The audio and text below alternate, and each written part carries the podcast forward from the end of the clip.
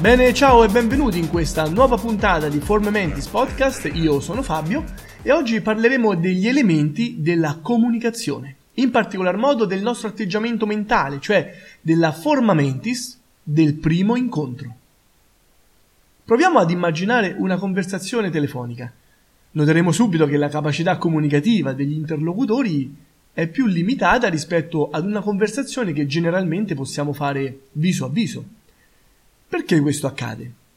Accade perché non esiste solo l'aspetto verbale all'interno di una corretta comunicazione, ma esistono anche altri elementi da prendere in considerazione. Faccio subito un esempio. Se io dovessi raccontare a delle persone una barzelletta, a parità di testo sono certo di non riuscire a far ridere come potrebbe farlo un comico professionista. E come mai? Eppure il testo è lo stesso, però c'è una differenza l'uso del paraverbale. Ovvio che se poi affianchiamo all'uso del paraverbale anche il non verbale, l'effetto sarà molto diverso. E così abbiamo presentato i tre elementi fondamentali della comunicazione, ossia il verbale, il paraverbale e il non verbale. Ma non solo, come vedremo anche in seguito, per essere veramente efficaci tutti e tre questi elementi comunicativi, dovranno essere congruenti tra loro. Prima di analizzarli meglio, però, vediamo eh, innanzitutto in che percentuale possono incidere sulla corretta comunicazione.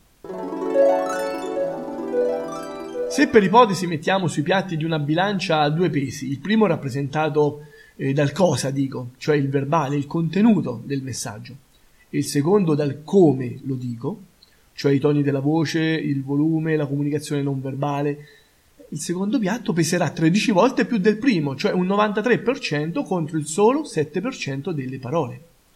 Questi sono risultati che conosciamo fin dagli anni 50 da ricerche e studi che hanno messo in luce come l'efficacia comunicativa sia data solamente per il 7% dalle parole, mentre il 38% è rappresentato dai toni della voce, dal volume e il 55% dal linguaggio non verbale. Questi risultati ci dovrebbero far riflettere sul fatto che ogni nostro sforzo, così come ogni aiuto che ci è stato fornito dall'esterno, come la scuola, gli amici, la famiglia, è sempre stato teso a migliorare la nostra comunicazione, sì, però concentrandosi quasi esclusivamente su un elemento dal misero valore del 7%. È come se un sarto cucendo un vestito ponesse mille attenzioni solo alla camicia, ignorando praticamente il resto dell'abito in particolare il verbale, ossia il contenuto del discorso, cioè le parole che vengono dette, rappresenta il 7% della comunicazione soprattutto nei primi minuti di conversazione con una persona appena conosciuta. Cosa significa questo? Questo significa che le parole calamitano l'attenzione eh, dei presenti in misura molto minore rispetto a quanto si possa immaginare, in particolar modo quando si comunica con una persona eh, sconosciuta quindi per la prima volta. In questo proposito alcune ricerche hanno dimostrato che il linguaggio del corpo contribuisce per un 60-80% a formare quella prima impressione, che poi risulta una componente determinante al momento del primo impatto. Quando due persone si incontrano per la prima volta, generalmente si costruiscono subito una prima idea l'una dell'altra, generalmente in base a ciò che vedono o anche credono di vedere. Pensiamo per un attimo a qualcuno che abbiamo conosciuto nel passato e anche se non sapevamo nulla di lui, quante volte abbiamo detto non lo conosco, però mi è simpatico, è come se lo conoscessi da sempre. Viene quindi da pensare, ma la prima impressione può influenzare una comunicazione? Certo che sì. Attenzione, stiamo parlando solo di prima impressione, che ovviamente con il passare del tempo può subire delle variazioni ottenendo o no delle conferme. Ma come mai è così importante in una comunicazione? E quanto tempo occorre prima che sortisca un effetto? La risposta è che ogni comportamento comunica qualche cosa, anche in breve tempo, dando luogo a quella prima impressione, quella prima valutazione ehm, che è tutto quello che a prima vista ci colpisce. È infatti provato che i primi due minuti di un incontro, addirittura qualcuno dice 15-20 secondi, condizionano le sensazioni, le idee e anche il giudizio che ognuno di noi si fa dell'altro. La cosa più interessante è che tale giudizio tenderà a persistere, poiché la nostra istanza psichica denominata io, beh, non è disposta a contraddirsi molto volentieri, quindi cosa fa l'io? Procederà a continue conferme su quella prima impressione che ha ricevuto. La forza delle aspettative che abbiamo nei confronti eh, di un'altra persona molto spesso è tale da influenzare già da sola il suo comportamento. Allo stesso modo possiamo dire che la fiducia che riponiamo in un individuo è talvolta decisiva per il suo sviluppo futuro.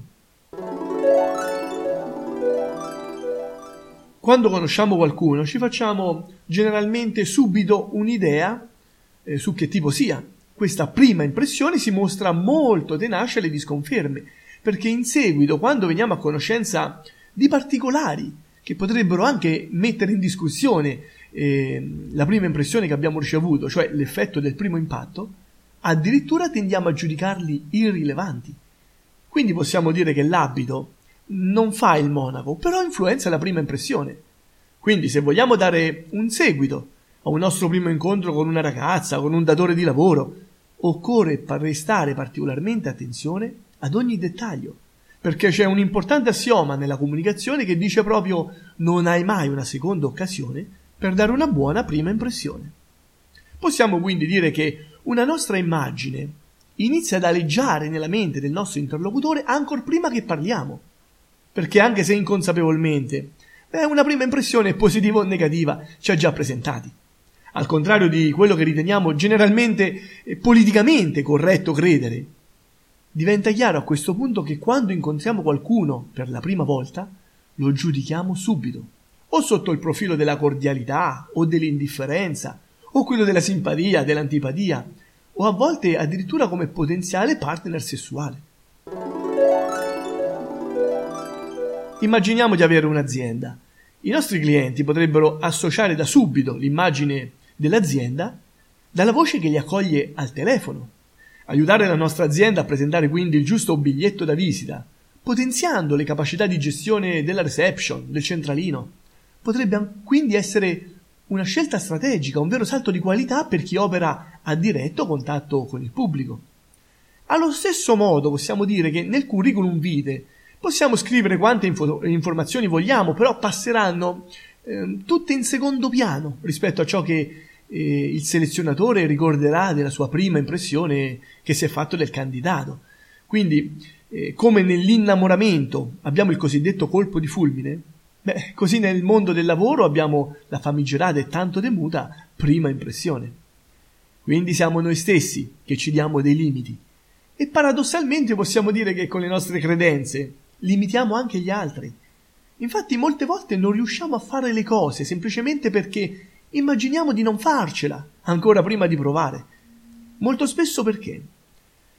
Perché abbiamo paura di sbagliare, però più abbiamo paura di sbagliare, più abbiamo questo timore, e più è probabile che avvenga quando temiamo. Tutto questo si verifica perché al nostro cervello non piace contraddirsi volentieri, eh, lo abbiamo già detto. Gli piace sentirsi dire lo sapevo, è come dicevo io. E ancora una volta fa avverare quella sorta di profezia che confermerà di nuovo le nostre sensazioni iniziali. È come un circolo vizioso. In questi frangenti diventa determinante cambiare strategia mentale, mettersi in discussione, ampliare le nostre vedute. Cambiare idea costa fatica perché molto spesso il nostro punto di vista generalmente è legato ad una credenza che, se vogliamo anche metterla un po' in discussione, può significare per noi intaccare alcuni aspetti della nostra identità. Facciamo un esempio. Se ci convinciamo di essere dei buoni comunicatori, il nostro cervello cosa andrà a fare? Andrà ad evidenziare tutti quei comportamenti che confermano la nostra credenza, dando poca rilevanza al resto.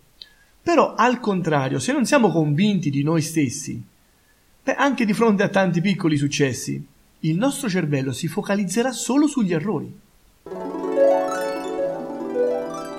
Questo possiamo evidenziarlo anche con le frasi che abitualmente usiamo ogni giorno. Ad esempio, se io dico ho deciso, proverò anche questa. quale sensazione può suscitare una frase del genere? Questa frase contiene ovviamente il dubbio del fallimento, perché per riuscire in una prova bisogna usare terminologie diverse, perché il voler fare una cosa già è diverso dal cercare di fare qualche cosa. Viene chiamata generalmente eh, legge del risultato inverso e la possiamo verificare anche nell'insonnia, perché se un sofferente di insonnia cerca di addormentarsi pensando una frase del tipo chissà se anche oggi non riuscirò a dormire, beh, sicuramente più si sforzerà di dormire, più resterà sveglio. Allo stesso modo, chi ha appena comprato una bicicletta e ancora non sa andarci molto bene, quando scorgerà davanti a sé un albero, sarà molto insicuro del suo equilibrio, si sentirà confuso, cercherà disperatamente di evitarlo e magari, anche se è l'unico albero nel raggio di centinaia di metri, di certo lo prenderà. Possiamo quindi dire che tutti noi siamo quelli che pensiamo di essere, perché il nostro inconscio registra e riflette i nostri pensieri. Se ci aspettiamo uno smacco oppure dubitiamo di una nostra riuscita, la legge del risultato inverso lavorerà per realizzare la sconfitta. Certo, qualcuno potrebbe anche dire che si tratta solo di credenze, però, visto che si tratta di credenze che aleggiano nella nostra mente, e sta a noi quale scegliere, quale adottare. Perché non scegliere quelle che ci danno sprint, positività, energia? Perché non scegliere le cosiddette credenze potenzianti? Ancora una volta, la nostra forma mentis risulta fondamentale. In questi casi il nostro atteggiamento mentale deve essere visto proprio come un salvagente che ci permette di non affondare nel fallimento delle nostre azioni. Nella comunicazione il valore delle credenze è strategico, a volte anche miracoloso. Se la discordanza tra l'immagine di noi e la realtà è troppo grande, la comunicazione interpersonale ne potrebbe risentire, così come anche il nostro senso di autostima. Il fatto stesso di crederci buoni comunicatori o meno può fare la differenza anche quando abbiamo l'occasione di parlare in pubblico. Se una persona si crede un pessimo comunicatore, molto probabilmente non salirà neanche sul palco della festa del paese per leggere il programma dei festeggiamenti. Se lo farà, forse non riuscirà neanche a parlare. Perché quali sono le immagini che hanno nella loro mente le persone che hanno paura di parlare in pubblico? Beh, il più delle volte è dimostrato che queste persone, prima di iniziare un discorso, si ripetono mentalmente frasi come non mi devo emozionare, questa volta non devo andare nel pallone. Questa volta non mi devo bloccare come l'ultima volta, oppure questa volta non voglio fare una brutta figura. Certo, le intenzioni sono buone, ci si concentra infatti per fare un buon discorso, ma la mente viene condizionata negativamente e cosa succede al momento di parlare in pubblico? Si realizzerà quello che la mente ha fino a quel momento vissuto, cioè il cervello ha immaginato più di una volta quella scena negativa e quella andrà ad eseguire. Cosa si potrebbe fare per sbloccare questa forma mentis negativa? Beh, la stessa persona che ha paura di parlare in pubblico può dirsi stavolta voglio stare tranquillo, stavolta voglio fare un discorso come se fossi tra amici, mi voglio divertire, voglio guardare ognuno negli occhi uno a uno, cioè più scende nello specifico, più si calerà nella situazione e il corpo reagirà diversamente, reagirà in maniera congruente con le parole che andrà a dire. In questo caso il condizionamento è in positivo, il contenuto del messaggio in pratica è lo stesso, ma l'informazione che riceve il nostro cervello è totalmente diversa. Certo questo non implica il fatto che la persona parli in pubblico in modo perfettamente tranquillo, ma aumenterà incredibilmente le probabilità che ciò accada. Perché come abbiamo detto al cervello piace ripetere quello che già conosce per economizzare un po' il suo lavoro. Quindi se la mente ha già visto più volte quell'immagine, quella tenderà a replicare. Le immagini sono un po' il linguaggio della nostra mente, da sole possono aumentare o anche diminuire la nostra valenza emotiva. Basti pensare a quali emozioni suscitano in noi frasi che contengono delle immagini, del tipo mi sento come se mi fosse passato sopra un tir, oppure sono a terra, oppure mi va alla grande. Cioè il nostro cervello si nutre di immagini e sono queste che condizioneranno il nostro atteggiamento mentale.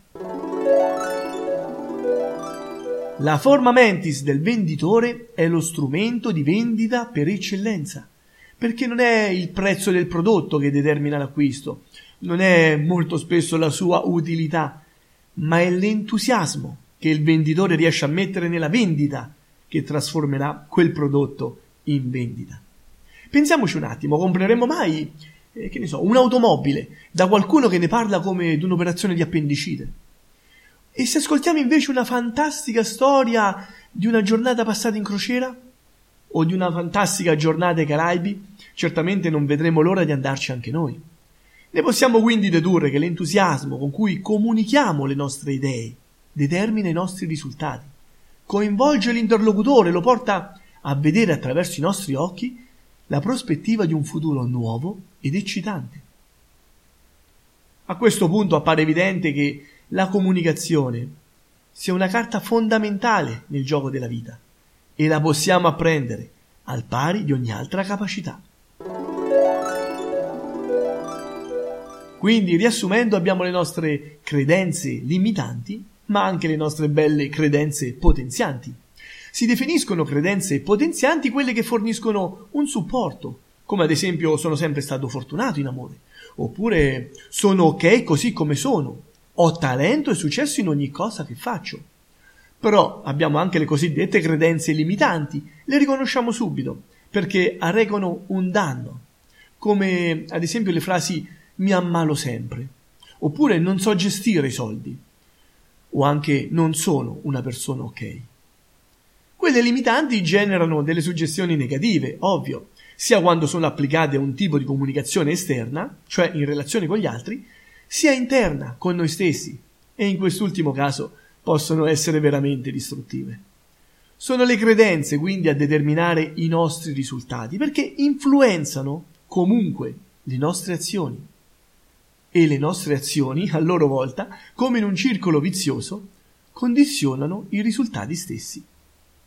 Le persone provviste di poca flessibilità mentale in genere sono più disposte a persistere sulla loro prima impressione, a guardare l'interlocutore sempre sotto quella lente che hanno stabilito a priori, però nel perpetuare questo loro atteggiamento mentale, molto spesso danno luogo a un danno, cioè al cosiddetto pregiudizio. E con questo ci fermiamo qui. E spero di essere sotto i 20 minuti, anche perché eh, sopra i 20 minuti generalmente si comincia a perdere un po' di concentrazione.